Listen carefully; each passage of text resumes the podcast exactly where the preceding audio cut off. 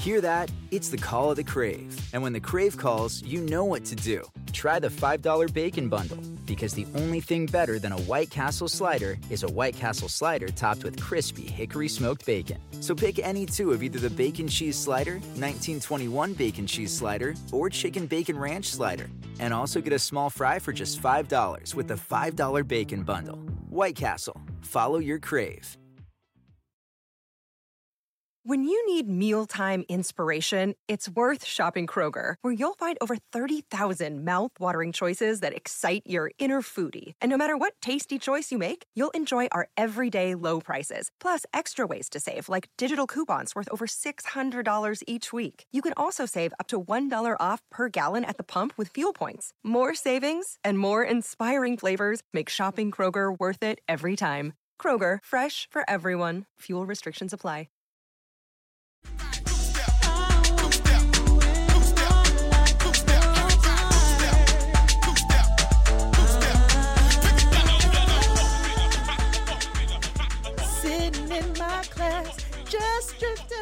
All right, Shanique.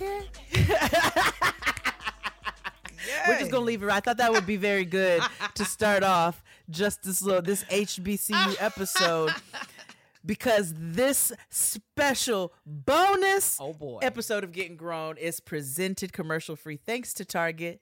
Target is partnering with HBCUs to support the next generation of black talent. Sure, so, right. with that being said, I just wanted to give you them two lines because this is about school. Sitting in my class, just drifting away. I'd rather get to the guest because it's a phenomenal conversation. Oh, so so shall we head that way, sis? Let's do it. Everybody, we're excited. Welcome back to another uh, ad-free episode of uh, right. Gettin' Grown. We're excited. We've got some bonus content brought to you, especially from our good friends um, at the Black Beyond Measure campaign at Target. We are still um, digging into, illuminating, unpacking, exploring the HBCU experience. And today we get to have um, an experience. We get to engage someone who's an actual alum of of an HBCU and gain her experience and insights and what what her experience of of um, historically black college, her particular university, which I think was FAMU, right? All right, all right, all right. All right, all right, all right. So we're gonna welcome Whitney to the kitchen table. Welcome, welcome, welcome, Whitney. we just love to have you here. We are great to see your face in the place. Thank you. Um, yes, indeed. So, yes, we want to learn more about you and about your journey through the FAMU and how that has shaped you into the wonderful human being that you are. But before we get to all of that, how are you doing? How I are you? am Mm-hmm. thriving today. Today is a thriving Oh, ass come on, day. thrive. Yes, it's a thriving Yes. day. So I have to sit in that too. It's easy to complain, and I have done my fair Hmm. share of complaining, and it has been a rough ride. But this today is a good day. It was You a are very thriving. good day. Now, do we know each other well? Because your face looks so familiar. Ooh, man, you know, sometimes I see Stop I see you in passing, but every now and then I'm like, I think I know this girl. I, I don't know, know, her name. Same. I'm just excited to be able to actually Y'all are just place a name and a face all together right What's your name again? right? Oh, lying on the internet. Don't do names, Jay. Let's not do names, boo. Oh, okay, right. That's right. Okay. mhm. I just want to let you all know that a good chunk of my core tribe is right here on this re- on this recording between Dr. Keia and Whitney. I speak to them both on a weekly basis. So Absolutely. I'm very excited to have you in this capacity. We are oh, very thank excited to have you here at the kitchen we table. Are. Yes, we are. Thank you So I think we shall waste no more time. Actually, well, Ki- Keia, Shall how are you, sister? How are you doing today? You know, I, I, I, I am going to try to. I'm aspiring to thrive right now. Thriving I am- aspirations. I have, I have aspirations to thrive, but you know, I'm safe. I have what I need. I haven't any complaints. Mantra. You know, we're dealing with what we're dealing with, but we're doing it, and That's we're, it. we're all, we're all good. You're doing okay. Everything. I well am. your end? Everything's good. I went and got my claws done today. You Very know, it's, it's been a good day. It's been a fiery day. I I'm Oh, enjoying my. it, and so, but I'm I super mean, excited to get to this. abounding. Uh. All right, what did the what did the Migos say? Woo, woo, woo, woo. But all over um, the internet, all over the internet. Hmm, What somebody That's say? we- Blue Ivy's internet at that. Blue like- Ivy's gosh. internet. But you know what we doing? We sitting on Blue Ivy's internet right now. We're gonna turn We this are. into a positive direction. we are so we excited must. to have Whitney here to share her very unique and personal experience um, around being at FAMU, being an alum of FAMU, but also uh, how that kind of impacted you in your personal life. So before we get into it, I really I want you to tell the people, tell them where you're from, and tell them where you at. Ah, Mm. hey, where I'm at physically, mentally, spiritually, emotionally. Physically, physically, bitch. We don't need all Oh, the okay. business. Because you know your girl, your girl's a counselor. I can go deep real quick. Oh, okay? she's like, how much time you How got? How much time okay. I got? You feel me? I'm still trying Let's to get into do this. Um, I am a first generation American, born and raised in New York, uh, to a Trinidadian family. I can't even say parents because my whole family was Mhm. uh, elbow deep in, in my experience. Um, and I am a, a physical nomad. I've never been in one place for too long, thanks to my kooky mother.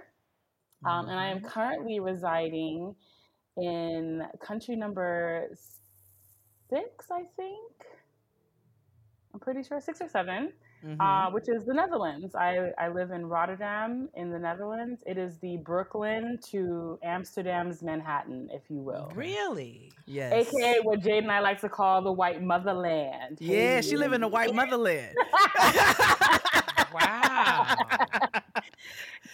I be check. That's why I be checking in on her. I'm like, okay, so you know, how are you doing? world Whitney Good actually world. lived a, a, a true life. 90 day fiance um ex- the other way experience you know what i'm saying she moved to rotterdam Okay. um Relax. you know for stuff and but we're gonna get we're gonna talk about her journey more because i think that your experience at famu probably helped with Ooh, man. yeah kind of that whole trajectory FAMU owes me nothing. They owe me nothing. so let's Tell get into that a little that. bit yeah Mhm. Yeah. How does how does Whitney, born and raised in New York, end up at FAMU? At the, the highest of Seven Hills. Well, let me tell you something. Yes. it was a struggle because and I, I i think we're going to get into this a little bit later in the conversation my particularly my mother was absolutely against me going to? FAMU. Yes. Um, my cousin Alyssa went to FAM and I went to visit her for Thanksgiving. And when I tell you, there are a few, like a handful of instances where I felt something pass through my body that was like, this is it. And it was one, my trip to Ghana, hands down, changed my life. And my visit to her during Thanksgiving at FAMU on campus, it, it literally, I remember a physical feeling like, this is it, this is what I need. Um, and when I said that, I think I was like 14 or 15. My mom moved me to my fourth high school in four years at the International School of Port of Spain in Trinidad. So I was like a local kid at the international school. It was interesting. And I told her I wanted to go to FAM. And I remember her saying, You're not going to school with all those black people. And I was deeply confused. Like, again, like, wait, what? Mhm, mhm, but I, I also kind of was, I wasn't shocked by it, right? Um, mhm. so I ended up enrolling in a PWI. I, I was I went to Pace University, scholarships, all all that, um, everything that my Caribbean mother wanted, Mhm. um, except for the major. I was still a psych major, which was much to the chagrin of a lot of my family, like psychology. Ooh. But I was underage. I wasn't old enough to make those decisions on my own. I wasn't 18 yet, so I had no choice. And the minute I turned 18, I think I turned 18 in January, and by April, I would I dropped out of all my classes and applied to uh, FAM for I think no the the the semester prior. I applied to FAM, I got in, and I withdrew from all my classes behind my mother's back. Turned 18 and was like, okay, I'm going. Oh, Um, wow. But I selected psych, uh, not, um, engineering to appease her. Like maybe that will soften the blow a little bit. Like I'm gonna be an engineer girl, that's what she always wanted. Um, and I, I that's how I got to FAMU. I had to do it under the the cover of night and and sneak my way in there and be prepared to move myself. And my mother told me she's like, I'm not financially supporting you in this decision. Um, she did help me move, and she was supportive in my move, but I knew she was really against it. But it literally was a decision that absolutely changed the trajectory of my life, and I am so deeply grateful. So grateful. So those some of those moments you said where you, it kind of passed through it, it like you felt that feeling like it was Yeah. sure this is what I wanted to do. What were some of the experiences that you had um, at the FAMU campus that that made you say I, this is this is what I need to be doing with myself? You know, it was the um, community. Like my cousin Alyssa is the ever since we were I was young, like before college was even a thought. She's always been an, an attractor, right? Like she's always people are drawn to her in in the most significant ways, and I always admired that um, about her. As your stereotypical shy child, right? Like I just I would try mm-hmm. to cover myself and just like not want to exist in front of people, and she was the she felt like the opposite. So when she got to fam, she had this dope life. Like there was an independence and a glow about her that I think that fam FAMU encourages, where you feel powerful in your space and you feel connected to other like-minded people in a really significant way that you can navigate through a very difficult life, mind you. It's not easy, um, but feeling connected to other people. So it was that. It was seeing her like people that we met, friends that would come by, just very casual. It was nothing official or formal, but all these people, these black people, just coming in, and they were just so beautiful and educated and and funny. They were so funny. I cracked up laughing the entire time, and I felt like not envy, but a yearning. Like I want to exist in this space, and a lot of my educational experience, because of the way um, education is set up in America, was with white people, and I just never got to feel myself. When I was funny, it always felt like borderline clown shit, right? Like when I was mm-hmm, mm-hmm. attractive, it, it felt borderline fetish. It would just, it mm-hmm. never felt real. And that was the first time I was able to witness it real. And the second thing was, Tallahassee had seasons, and there was something about being in that region and, and driving through the the neighborhoods and seeing like the leaves changing. It was November, and it was just this really crisp, cool. It was like the perfect mix of like the south and and the north that I needed. I don't know. That was part of it too. So let's let's take it back a little bit. Let's travel back uh, before FAMU, before college, before all of that. Um, you had a pretty unique experience growing up as far as viewpoints in your household, right? Right, yeah, yeah. So, and you talk about how how important your FAMU experience was. Do you mind sharing with us a little bit of what was going on in your household as to why you had a yearning to be in an environment like this? So it's funny because um, before we started this conversation, I was talking to my partner and I was telling him, like, I, I did another conversation earlier with another good friend of mine, and it went so well. And I was just like kind of chatting through it, and it, it feels natural, these conversations, because of the safe space and the people that I'm with. I love it.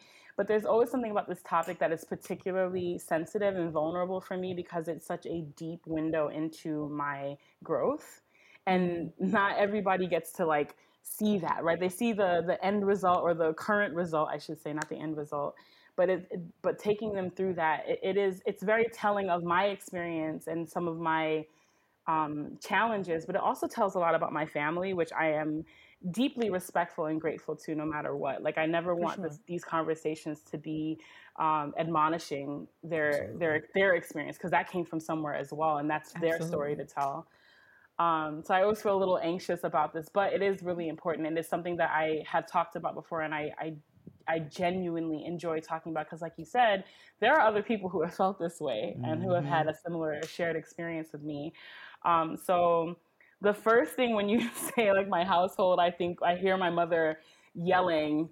It may be New York out there, but it's Trinidad in here. Like it's like you coming back into this Trini household. I don't care what the people told you about America out there, but in here it's Trinidad, and we do things our way. Whether it's doing a weird column for math, and I'm like, this is not how my teacher was telling me how to do this. Girl, what is this? what is this from the old country? Like they're not gonna. No, ma'am. Or me spelling color with a U, and people are like, girl, wait, like, what is happening?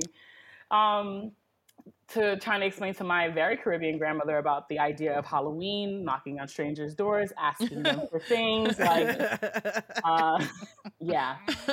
And then there was the messaging, the unspoken messaging, right? Where my grandmother is a conservative person in her nature overall. Mm-hmm. So she was conservative in Trinidad and conservative in America, but conservative in America um, is very different as a black person, right? Like it just it looks real different.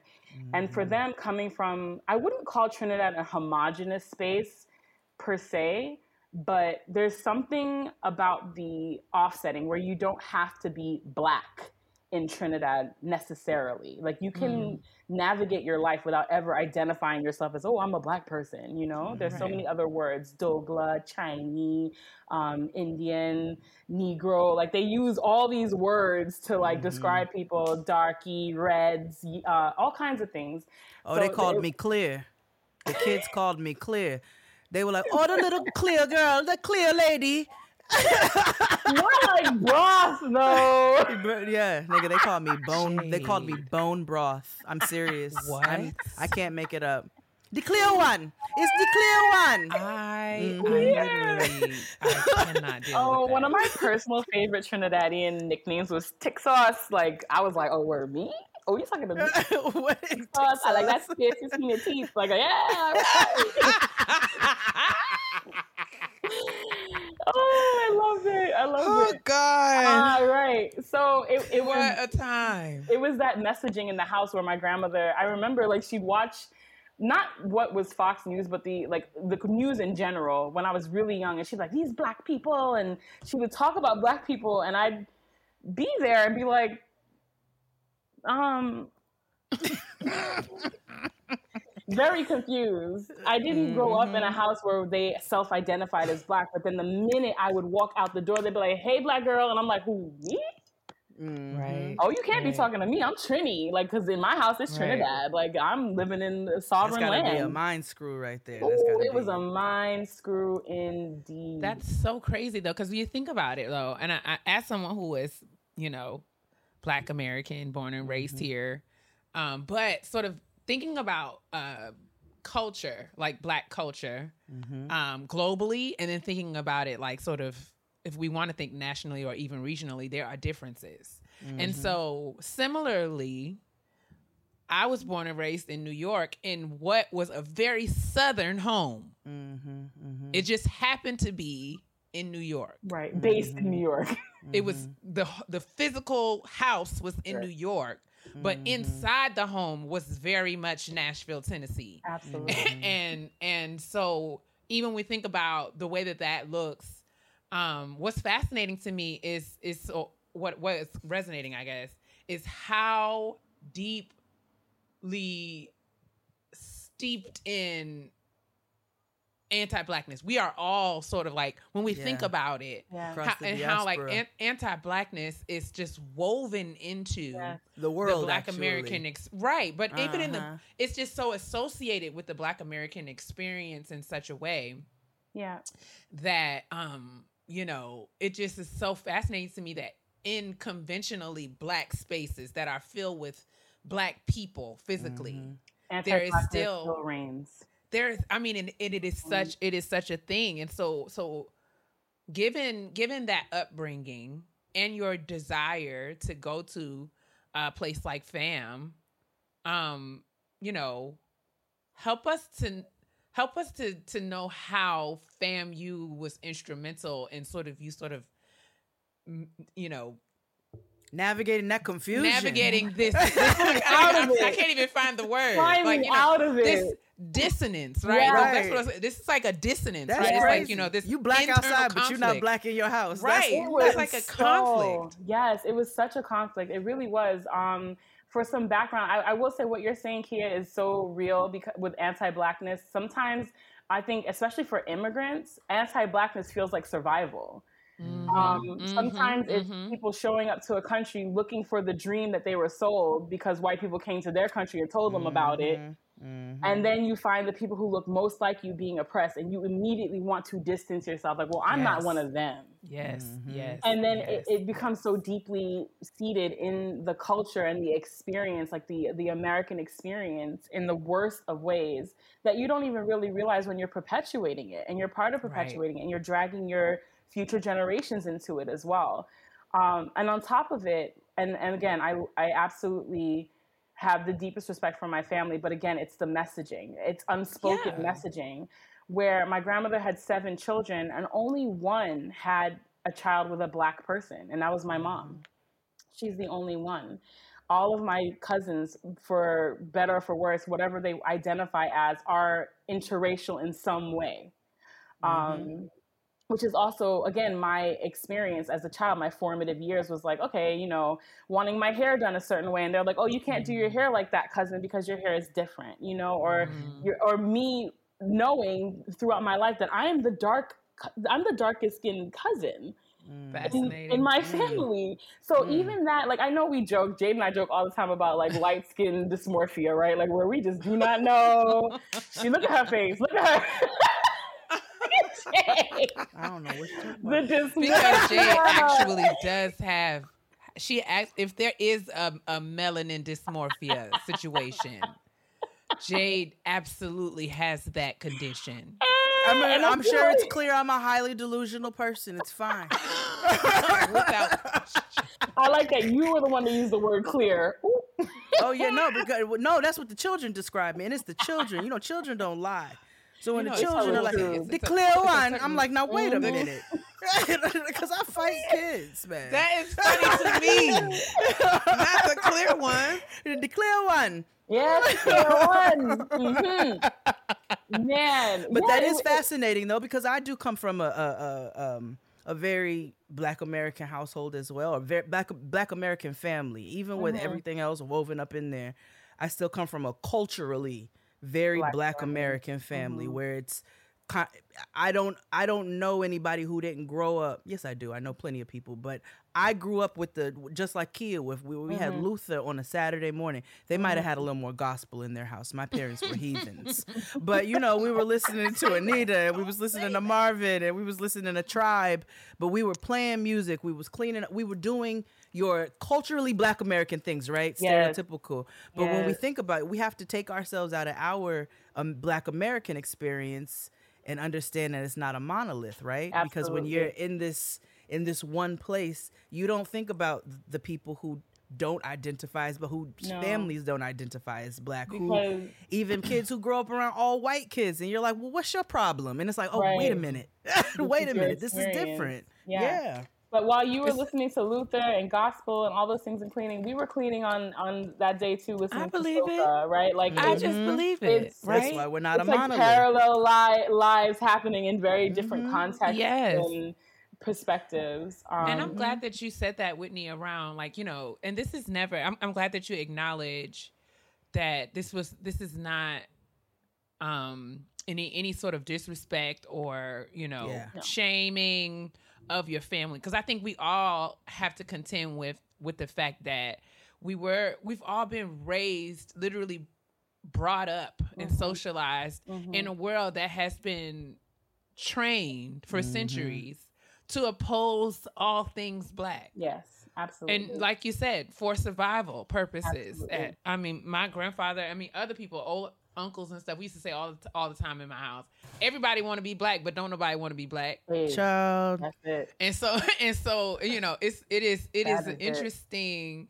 It. It's a, it's you know I think we can make space to talk about these right. things, mm-hmm. and it's not from a place of judgment because folks were doing the best that they could. Mm-hmm. But it is sort of like when we understand better, when we know better, and I think our generation having access to information in the way that we do we are a lot uh, better equipped to sort of right. call out and call attention to some of the systemic flaws. Yeah. And this is what mm-hmm. white supremacy is all designed to do, right? That's what it's yes, yeah. It, right. It, it is. It is set. Yes, they yeah. set us up so that we would have these sort of internal differences and conflicts and and to be nitpicking about that Yeah. kind of stuff Mm-hmm. so that we'll be distracted from fighting the white the white supremacists Right. And the worst part is that we wouldn't be able to recognize it. Like I think the conflicts and the conversations are so important and it always helped me be able to connect to the black American experience and the like African countries, Nigerian, Ghanaian, Tanzanian, all of those experiences, South African, like there's so many experiences,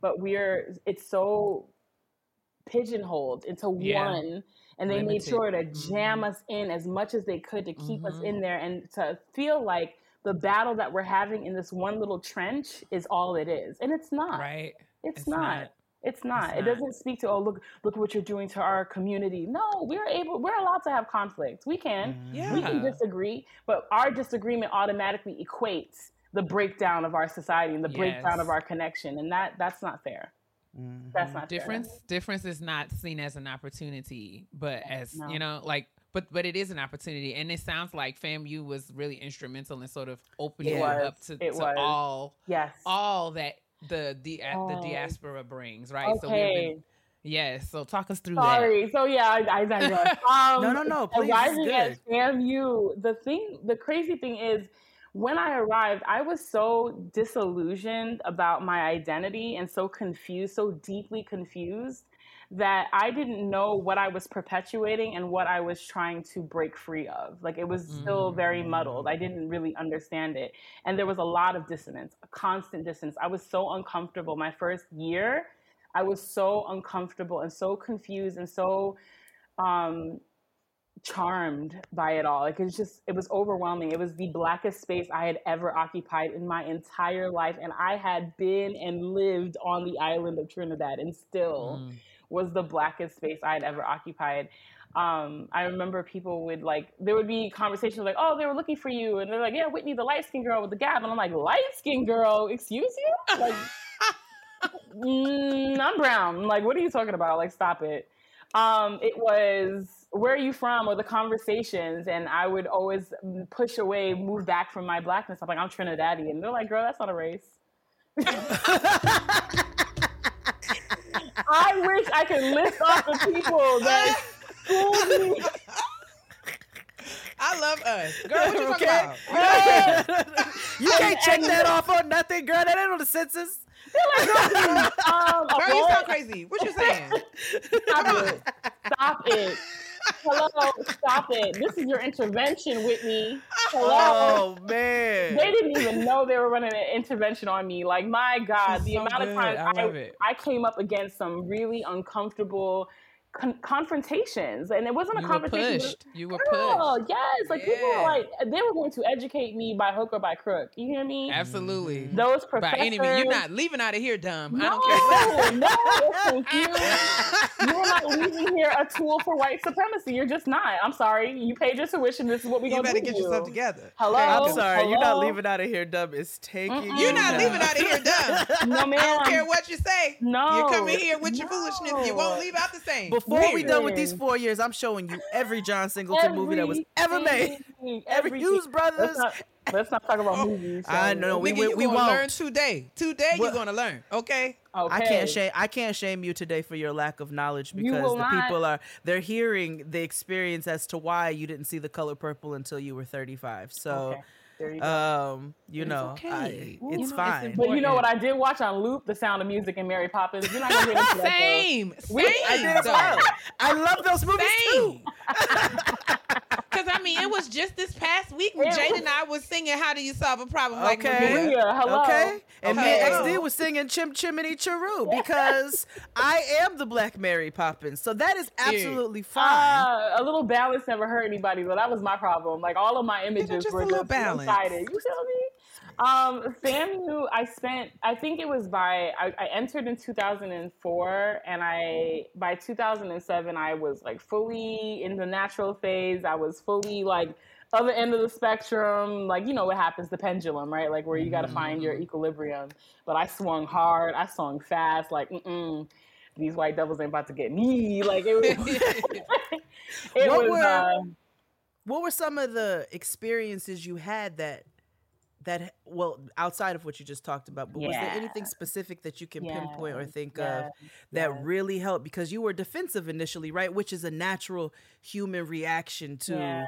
be feeling attacked. Yeah. what was it that helped you to kind of to ease out of that that mode of feeling Mm-hmm, defensive and start uh, understanding I think that it was defensive, but it was also honestly really scared. Like I, I had, I spent you spend the entire time being an academic, where people are like Whitney's so smart, she's so like always academic, the the intelligence and all that, and suddenly I'm being faced with something that I really genuinely knew nothing about, but that was at the core of my existence, and it was mm-hmm. more so fear than anything else, which elicited some defensiveness, of course. But I was like what do I do? And who are my adult? I don't have anybody to turn to about this. I can't talk to my mom and dad about it because I didn't feel like they were a safe space for it because they did not equip me with it.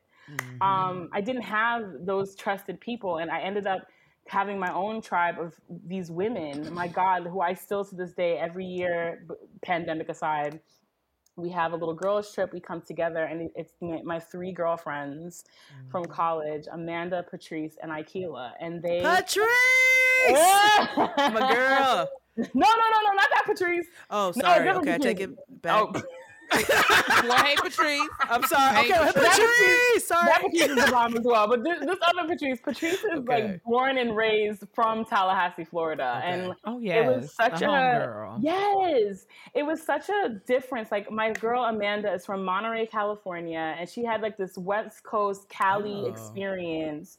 She's half um, or quarter Korean, Mhm. and three quarters black, but black from Alabama, like like yes. black, like they were southern. So it was really kimchi black. and crawfish when we would Oh all yes. come together. Oh yeah, A good time. Mhm. Yes. Ooh, a nice combo yes. And then Over some Ikela from from Atlanta, but she was an army brat, so she was born, I think, in Korea. Maybe I'm not. I don't want to lie on her, but. She had this really black experience where her father's name is Ike and her sister's name is Ikira and her, her name is Ikela. I love it. Woo! I love us. I, I, love just us. love us so much. Okay, I love us. Ah! it was this real like like this um collage of black women that I was just like wow like and and it, it was a, a snapshot of what existed on FAMU's campus where again not a monolith in person personified where I encountered there were people skateboarding to class and the punks and the glam girls and of course the niggas right? Like it's all all of that. Mhm. Um, Always. In every in every All space. right. in every space. It was it was all this. It was it was but everybody in their glory. Everybody was honored. Everybody had a space like the guys sure. with the dreads like the stalk dreads coming to class I you know it. learning and participating in conversation and and lectures you know or leading lectures it was my first time being able to see us in every aspect that Mhm. was not um that was not combated or judged where you're not the respectability it, it stripped a lot of the Yeah. respectability from it and that was so important for me because my family thrived on respectability that's what i knew if you speak a Mhm. certain way code switching even the accents where my mother would be cursing me out and another thing if you feel you could be big and bad in my house and then the phone rings and she's like hello good evening I'm like, but where was that rank Trini? Excuse you? The We just proper have- accent. listen, all of a we sudden, just all lived in the same house. It's Oh, okay. okay, yeah, just in different ways. it was that though. It was constantly being told that this way was not the right way to be black. And Yeah. suddenly I'm in a space where every way is the right way to be black. And I, I Mm-hmm. lived for every minute of it. I love that the the rich the richness of the black experience is something that you are able to be immersed in at Right. at a at a at a HBCU, and I think that that is one of the great treasures um, of these kinds of institutions, right? It- because it how many i mean you're you're one person but even someone who was who is black american you know i regret not having had that experience to be mm-hmm. sort of trained and nurtured and cultivated in a space that was unequivocally black in Yeah. every in every respect to mm-hmm. really challenge some of the the ways that society socializes me to hate and and and dislike and stifle mm-hmm. and suppress myself and my blackness in a place like FAMU, all of the differences and nuances about being black is what's celebrated. Mm-hmm. It is. And it's about embracing that. And so it really adds another layer of of on onto the conversation about why we need to value and appreciate these institutions in the ways that we do. Absolutely. Um, if people try to, like you said, like we, people try to to sort of relegate the HBCU experience to these small little things, but we need to have these kinds of conversations to really open up. Um, and help people to understand the wealth of things that are going on Yes. in the Absolutely. HBCU space oh for my sure. gosh. and I sure. love that you didn't. And again, we we've been talking about this, and it's not because we love the H, we love the uh, the homecoming experience, mm-hmm. right? We mm-hmm. love that. We love that as a culture, like Yeah. all of us do. I'll be on the phone with my homegirl in Houston, who lives down the block from TSU, and we'll be on the phone listening to the band. You can hear the band practicing. You know what I'm saying? Like we love the homecoming experience, but I do love that in this very unique experience of your blackness and how you grew up, mm. and what even helped you to shift um, in your thinking. It wasn't that just that No. typical, that stereotypical what everybody knows about an HBCU. It was very nuanced, and I think that's beautiful. I think the thing that we get, we I, I want to always honor the homecoming because homecoming is Absolutely. a very significant space and time. But homecoming is the celebration of all the hard work that we go through on a daily basis. Exactly. It's a yes, yes. snapshot. Say more about that. Say It- more about like what it what. Please. So, so it's, this is a question that I have actually because as someone who didn't go to HBCU, I wonder is there like a homecoming course? because I felt like if I were to come into the homecoming experience, I wouldn't even really know where to start. I, I recognize it's something that you know, you know. It's, you just got to be there. I get that. Mm-hmm. But I also wonder, like, you know, the history behind yes, it yes, yes, yes. as a as a literal like you know cent- as a central element of institutional culture there are there ways that you guys are sort of introduced to it as freshmen Absolutely, absolutely. okay please talk us through help it us, is such a indoctrination like in the, the greatest of ways of like the culture of the campus of an hbcu like famu we have the set we have Foote-Hilyer we have the, there are these words that i can rattle off that any famu alum or current student could be like oh my god you know it, we do know, but of course, I think that the the honor and the grace and the importance of these celebrations and these moments are always through word of mouth, as you know, typically we pass on gen- Oral like, um, tradition. oral tradition, Absolutely. absolutely. So it was kind of like by witnessing, by seeing, like when you see Mm. FAMU alum or people's parents and grandparents who graduated from FAMU coming in droves, in caravans. They would put their dunks on the back of trailers and drive up from Miami with the rims and the systems and the rib trucks and the tailgating. Like it was such an event that nobody even had to explain it to me Mm. and I was able to connect to the the idea of the celebration of a hard existence through carnival. And I told Mm. I hmm. told Jade like when we talk hmm. about FAMU and, and homecoming, I liken it to Trinidad and Carnival. No, Trinidad's not just about carnival, just like HBCUs are not just about homecoming, but it is a core part of Absolutely. the deserved moment of freeing up yourself, being completely unequivocally unapologetically yourself and black and in that hmm. space and enjoying yourself because you work damn hard throughout the year you go through so much and this is our opportunity to come together in communion in community in a shared experience and we have elders come professors understand there's just such an unspoken understanding about what homecoming represents that y- there is no course you just have you do have to Yeah. just physically mm-hmm. be there What's I one of love your most memorable homecoming experiences? Ooh. I love it right? I love. I, you know somebody about to tell a story by their reaction. i just felt like i mean we just went on a journey just in Oh my god! You know what it was? I, I to keep it very um, cookie cutter and very cute. It was me having again a safe space to really connect to the people around me and understand what my role is with the people I've been navigating my education with. Right where um, the parties where it's the gatherings, it's the step shows, it's the fashion shows. Like I did everything that year. Mm-hmm. And I was mm. really able to see and find a deeper respect for, I would say, Black American culture as well, because mm-hmm. of course, as a Caribbean person, I don't think I was ever explicitly told this, but Caribbean culture and even like different African countries have such a dominant presence of tradition and culture that and black american culture is so co-opted so frequently by the space that they occupy like that america is constantly snatching and grabbing and pulling and yanking at your culture that you can't even it looks like they're trying to take their shit back and you're like no actually this is mine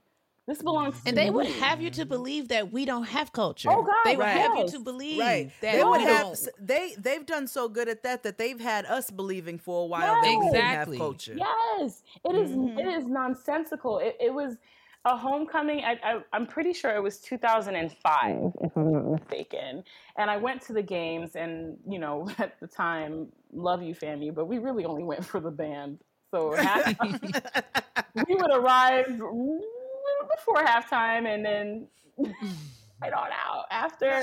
Um, I'm sure the, the team is way better now, you know, I hope. but that marching 100 though like yes. Uh, it was that. It was just, it was just a collection of these moments. It, but it was also the moments of riding around tallahassee with my girlfriends uh, smoking cloves and talking about life. Come on clove okay let me tell you how whitney used to love a clove honey. I used to love she used clove. to love a clove, clove. darling. Oh my god I'd be like, "Are you smoking? What you? Oh, those beaties? She like cloves. cloves. I mean, if uh, there's such an undergraduate nostalgia in, the, in a clove, that's yes. so crazy. a cheap, a shared nasty. experience. We're all living the same I mean, life. I feel comfortable. Uh, I feel comfortable enough. I feel comfortable enough to disclose that I smoked cloves for maybe about three weeks. three. It was probably a total of 21 days I smoked cloves. and I was like, wow, club. this is so, this is so cool. They oh smell God. so good. They like do. I was such a bird. I and, then I went to choir so rehearsal and couldn't. I, I went to choir rehearsal and was like, something's not right. I'm doing this because they're like good. smoking sage smoke. Like oh, and so I said never thick. again. That was my last. I said, oh Lord, if you get me out of this, I promise, yeah, I won't me, do it ever admit, again. Let me admit right now that I used to smoke half a clove at a time. I wasn't because it was like glass. Yeah, no. Ripping through unable. your chest. I was Unable. You all know the type of person I am, and clothes yes. are still. I'm like, what is this? Fabuloso and, and incense? what is this? clove would claw its way down your throat in wow. the most aggressive way. It was terrible. But yes, it was that was my experience. It was it was interwoven with those nights that were not homecoming. Um yeah. or nights that were should have been like homecoming but weren't. Like it was just such a mm-hmm. mix of those experiences. You still, I, love, I like I've how you heard... you delicately ballerina danced around my question and didn't tell me nothing she... specific. Oh, well, I, know, I want to know a story because I know you got one. It wasn't. I, I have to say, it wasn't homecoming. It was this uh, event that we have called Be Out Day, and I, I'm not even gonna. Ex- it, it, it was okay. Be Out. It was it was my first Be Out Day, and a little known rapper named T Pain was performing, if I'm not mistaken. yes, a vocalist. I stand. Ooh, I stand. And um, or his, the, the music was going. It was just a it vocalist. Was, it was an experience, and it was a time when I was able to identify another part of my identity, where like being a wonderful now a black woman Mm-hmm. And I identify as being a Black American person, especially now that I have traveled internationally so extensively. Like I am a Black American person. I want that representation. That. I want, I want that. I, I demand it. Is very important to my identity. So identifying as a black american and then identifying as bisexual so it was mm-hmm. a really mm-hmm. safe space mm. um, to to navigate all of that with safe people and just it just was a vibe it was really just a vibe and i know that's not probably not everybody's experience at these events and homecoming and but for me homecoming be out there these significant celebrations on campus were mm-hmm. moments where i felt most free even more so than at carnival in trinidad i have never mm-hmm. felt that free in my own home country so mm-hmm. yeah that's what FAMU homecoming and Be Out Day represented for me.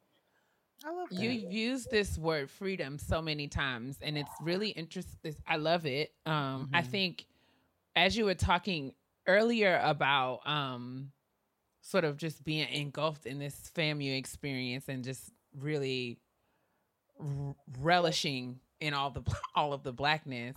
I never heard homecoming phrased as you said something about it being like a, ce- a celebration mm-hmm. and how mm-hmm. it's like yes we, we work so hard to yeah. be black in America. Yeah. This is our time to be home and to just be free. Yeah. And I've never thought about it like that. You think about it in terms of like homecoming, people who were students there returning home, mm-hmm. but mm-hmm. we didn't, I've never really, you know, that connotation of it being a celebration mm-hmm. of the fact that we have survived being yeah. black and, and unsafe yes and, and all of these other places yes. and you can come here and celebrate your black that is something that i've never heard it phrased that way but that you know helps me to to really connect with with your uh description of your experience in yeah. a really in a new way yeah right i think we deserve that like i yes. i we deserve and i see it more so now than ever with like this newer generation i had to reach out to this girl that I follow and, and really commend her on living in luxury, mm-hmm. getting what you mm-hmm. deserve, doing what you deserve, and, and showing it to other people. Like, this is mine. This is what I did. This is what I get. So, homecoming, yes, it is coming home for sure and and we need that but we also mm-hmm. need to see what all this hard work pays off for yes. does that make sense like as a mm-hmm. student i can't imagine not having homecoming you're just kind of grinding through and trying to make it because let me tell you something famu's campus is a very small part of what tallahassee florida actually is I'm and sure. i will not i will not be disrespectful to that city because i learned a lot there and and one of the most pivotal moments of my life occurred there, and I will always find an opportunity to go back there. But it was not easy. It was not mm-hmm. easy, and they made sure of it. There were literal train tracks that separate FAMU and FSU. Mm-hmm. It's it's Which so clear and so apparent. It's so blatant in your face, mm-hmm. even despite the excellence happening on that campus. Mm-hmm. Despite it, it's so it's so wildly disrespectful. So those opportunities to celebrate and to come home and to have people from near and far come back and be like look look what's out there y'all. This is what we did. Mm-hmm. let's celebrate. Let's eat. Let's drink. Let's party. Let's let's dance. Let's show all of our things. Mm-hmm. let's brag a little bit. Like let's flaunt and flex a little bit. Let's go above our means a little bit. Mm-hmm. But it's all of that, and it's it's swipe so your cards, ladies and gentlemen. Yeah. Swipe your cards. okay. Get that financial aid check out. Come on. Throw it in the bag. It, Throw it in the bag. okay. I, I, I, Just you for are, the weekend. You are really like, you are really presenting this in a very different way that I've not really heard um, the HBCU uh, explained as mm-hmm. because it's it seems so sacred. It's come off so sacred from you. Yeah. Um, now, it sounds like you've had this experience at FAMU and then you had this very unique experience growing up, which yeah. somehow created this like beautiful balance. Where have you been since FAMU? Tell us, because you mentioned something about six, seven countries. So walk us through a little bit of where you've been and like where that journey at FAMU took you to. Yeah. Um, I left FAMU in the most unceremonious way possible because life. Mm-hmm. Uh, Sallie Mae was already banging at the door, and I was like, "Let me pack my stuff and get up out of here." Yeah, she's aggressive. she's yeah. a lot. Like I'm tired. Yeah. I got to get out of here. Um, I ended up back in New York, which was an interesting choice. Mm-hmm. But New York City, of course, raised me, and that, that, I felt like that's where I needed to go back to to continue some of these lessons. And mm-hmm. when I tell mm-hmm. you, New York City ta- teaches you resilience, if nothing else. Nothing like else. there's nothing anybody in any corner of this planet mm. could tell me that I did not have a very drunk person on the A train yell at me at 12 o'clock at night going through Brooklyn. Like there's really nothing. Okay. You could try. I'd love to hear it. I bet you ain't never screamed at a group of eight niggas on the train at 4 a.m. from Hello? Utica to Kingsbridge. But That's anyway, continue. That is exactly it. Um, I worked in uh, child protection for the most part. Like I'm thinking like foster care and foster care prevention. I did that for about five or six years, and then I ended up moving to my first country on my own. So the other countries before was with my my family. Um, and then I ended up moving to Doha, Qatar, because my cousin Akila was working there. And my cousins, my family is like again a, an instrumental part in me being who I am. For wh- whatever they are, has absolutely impacted me in the best of ways, quite honestly, because it led me to where I am today. Um, she was working there, and she knew I like to travel. She was like, "Whit, they're paying for my housing, everything, transportation, just come through." And my mom worked for the airlines. She sec- secured me a four hundred dollar ticket, round trip ticket to Doha, Qatar, and I went and I again ch- again one of those moments where I was like washed with this like energy of like oh my god.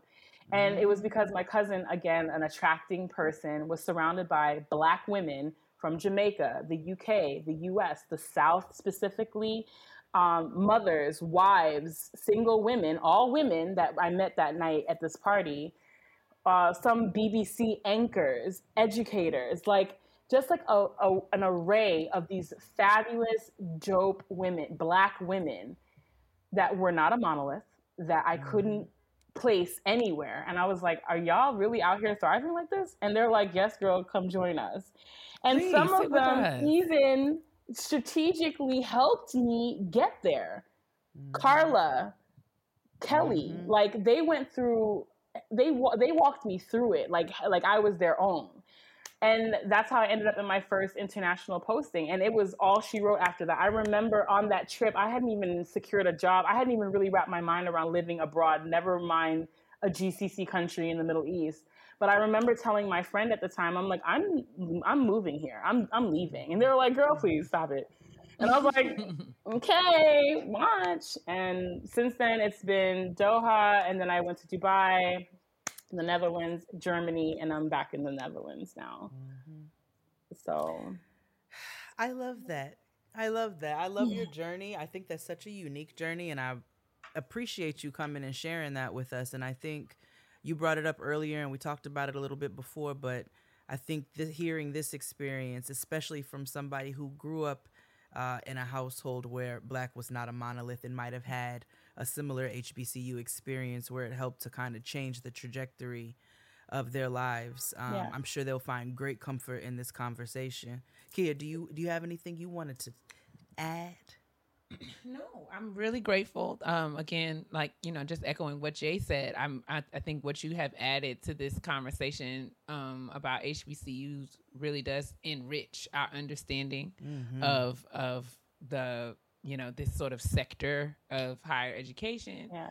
um, and all of the many ways that these institutions stand as pillars in Black Yes, society yes. and and make contributions to American society in general. Absolutely. Um, and so I'm, I love, you know, how candidly you've spoken about, you know, all your, your your HBCU experience, and like Jade said, I definitely feel like it will um, resonate with with our listeners, whether they be folks who went to HBCUs or folks who didn't get an opportunity to go. Yeah. But as we're sort of trying to drum up um, and some excitement and momentum and getting people thinking about ways that we can sort of invest in these institutions in meaningful ways. yeah. Um, I think what you have added to the conversation is undoubtedly impactful Yeah. and, and makes a big you. And difference. So thank, thank you you. for providing the Yes. platform.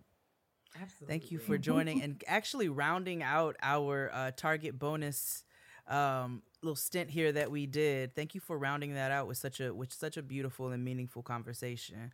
So let- I, I'm gonna I'm gonna leave with one more question, and then I'll leave you alone No, you won't. because we've also I will well no I'm not gonna leave you alone, but I'll leave you alone on here.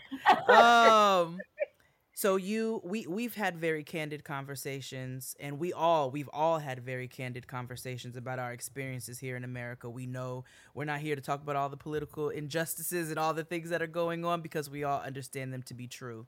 And I know we also talk about some of the difficulties in the white motherland that you're in right now. Girl, Um, whole but other also episode. some of the extreme benefits that we're lacking over here in this Yeah. country. Mhm. Would you encourage your child to leave there with some, you know, with some of that stability and that comfort to come here to, you know, where it can get a little difficult sometimes, but to an attend an HBCU for that experience?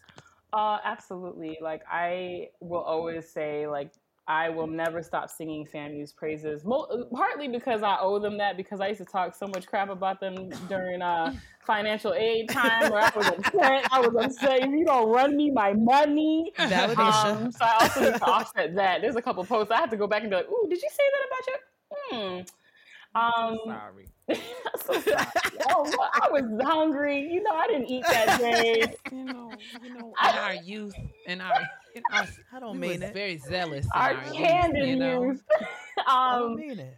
I and it's what Keia was saying earlier. Like for me, freedom is such a vibe. It's such a key part of my life. Like freedom and safety are things that I'm constantly trying to maintain, protect, establish in my life, no matter where I am.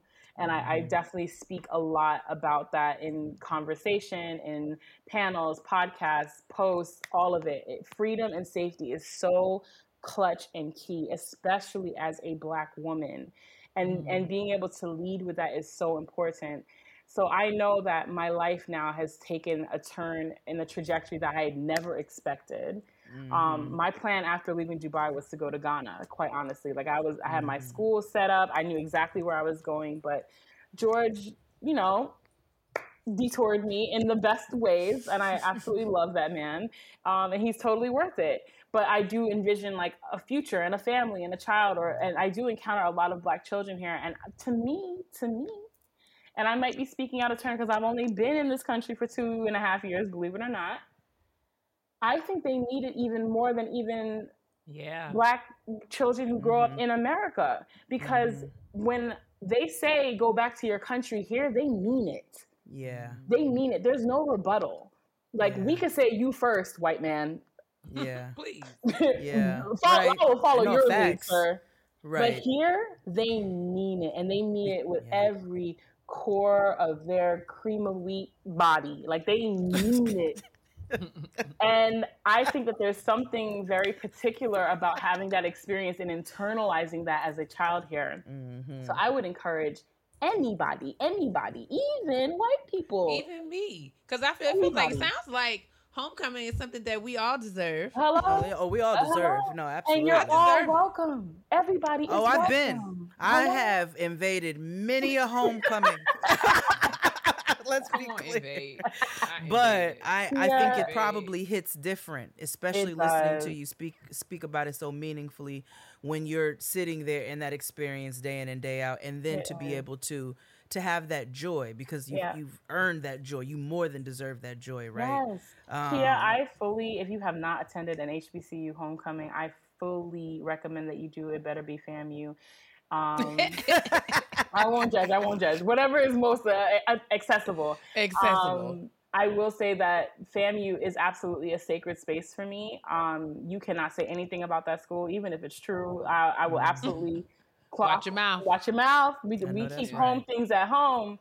That's it. Um, it is a sacred space, and it is a, uh, a, a a space that I encourage people to partake in respectfully. Anybody of any background, any experience, I fully recommend that you partake in it because you get such a beautiful and wonderful snapshot of what Black people have been trying to tell you since they Mhm. arrived on this, um, in, in varying spaces across the diaspora. Ain't that it? I love that. I love that. I Oh my too, And I'm going to take you up on that. Mhm. I'm going to. I, I have another friend who went to FAMU. He graduated. He's younger than us. Um, so he's a, a baby. Uh, but uh, but yeah, I mean, he and he was in the marching band, so all Ooh. things. Mhm. Oh, he know. was all immersed. Mhm. He was. I mean, I mean, Ooh. to the side. Immersed. Yes. Um, but yes.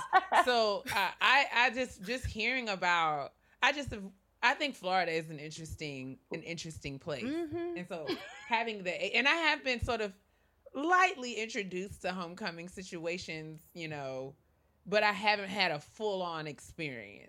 I Somebody invite good. Gettin' Grown to a homecoming. We want to come Yes. and stomp. You know what I'm saying? Let us them come in here. Let them and bring the host kitchen some, table. host something. You know what I'm saying? Let us come. Bring the kitchen table down to your campus. That's what I'm saying. That would it don't be- have to be be. Florida. And while you're I- at it, holla at a Trinidad carnival as well. Once it's Oh, you know that's on I haven't. I have not done that, and Mm. would You know that's like on the list. that. It must. Mhm. It's a must. Do I I both. can't wait I to. went I to can't wait to play mas. I went to Trinidad my senior year in college. We went to Trinidad for our spring break, and we missed carnival maybe by like a week, By seconds. But- I know. by seconds. So we did like four days in Trinidad and four days in Tobago. It was dope. yes. Oh, I'm so Mm. glad I've you always to wanted to go back. It was so good. It was Oh. so You have like to do both. amazing. You have You to gotta do do both. both. have to do both. I am proud of you. Thank you for doing both. 'Cause let me tell you about Tobagonians. They be like, oh, you only going to Trinidad. You don't know nothing about Tobago. Whitney. Like, Anytime you I mention, if I when I mention stuff, if I I say Trinidad and Tobago, I'll And say Trinidad is from Trinidad. But if I'm talking sure about Angostura, if I'm talking about anything, I'll say and Tobago, and they will message me. Thank you for adding in Tobago. We really appreciate it because everybody forget. Yeah, I'm they terrible. just think it's just Trinidad, and I'm, I'm like, okay, girl, all right. terrible. Something I'm working on in my language. we will respect. We Yes. will We will. respect. We love But y'all. yes, thank you, Whitney. This has been amazing. we really you. appreciate you for coming and sharing your experience, your insight, your journey. It's been dope to have you in conversation, yes. um, especially such an important one about such an important um, thing. Yes. Mhm. Thank you. Uh, so we really, really thank you, and thank you And guys. thank you for to Target. listening. yeah, thanks for having me. Black Beyond Measure actually highlighting HBCUs and HBCU students. Yes. Um, and you know, we have uh, some some HBCU students will be featured in the 2020, 2022 Black History Month campaign at Target, which is going to be dope. So we're Mm-hmm. The excited. design We Can't wait to see that the design challenge. Mm-hmm. So yeah, thank you to Target. Thank you to Whitney. Thank you everybody. Thank you guys for listening. Jade, take the people out. Take them out. All right. How we always go out. Well, first and foremost, it doesn't matter where you at. FAMU, Hampton, Howard University, TSU, Prairie View, wherever you at, you want to make sure that you you're are. drinking your water. Yes. It's yours. You also want to make sure when you're in all of those locations, especially so, to mind your business. Yes. your business. Yours and yours alone. Key. Yours and yours nobody alone. else's. And no Very matter what region you're in, whether it's humid, whether it's chilly, whether it's cold, whether it's hot and dry, you must always moisturize your skin. Amen. Why, everybody? s- Because your black will crack if it's dry. It will. Don't let them lie to you. Don't Okay, you can go to get you. your Don't lotion believe the hype. down at the Target And get them elbows. Yes. or down at the campus Get it. store. Get the elbows. We'll see you all later. crevices, Mhm. joints, fingers, toes. Got a little space. Toes, Love y'all. Love you guys. Bye bye.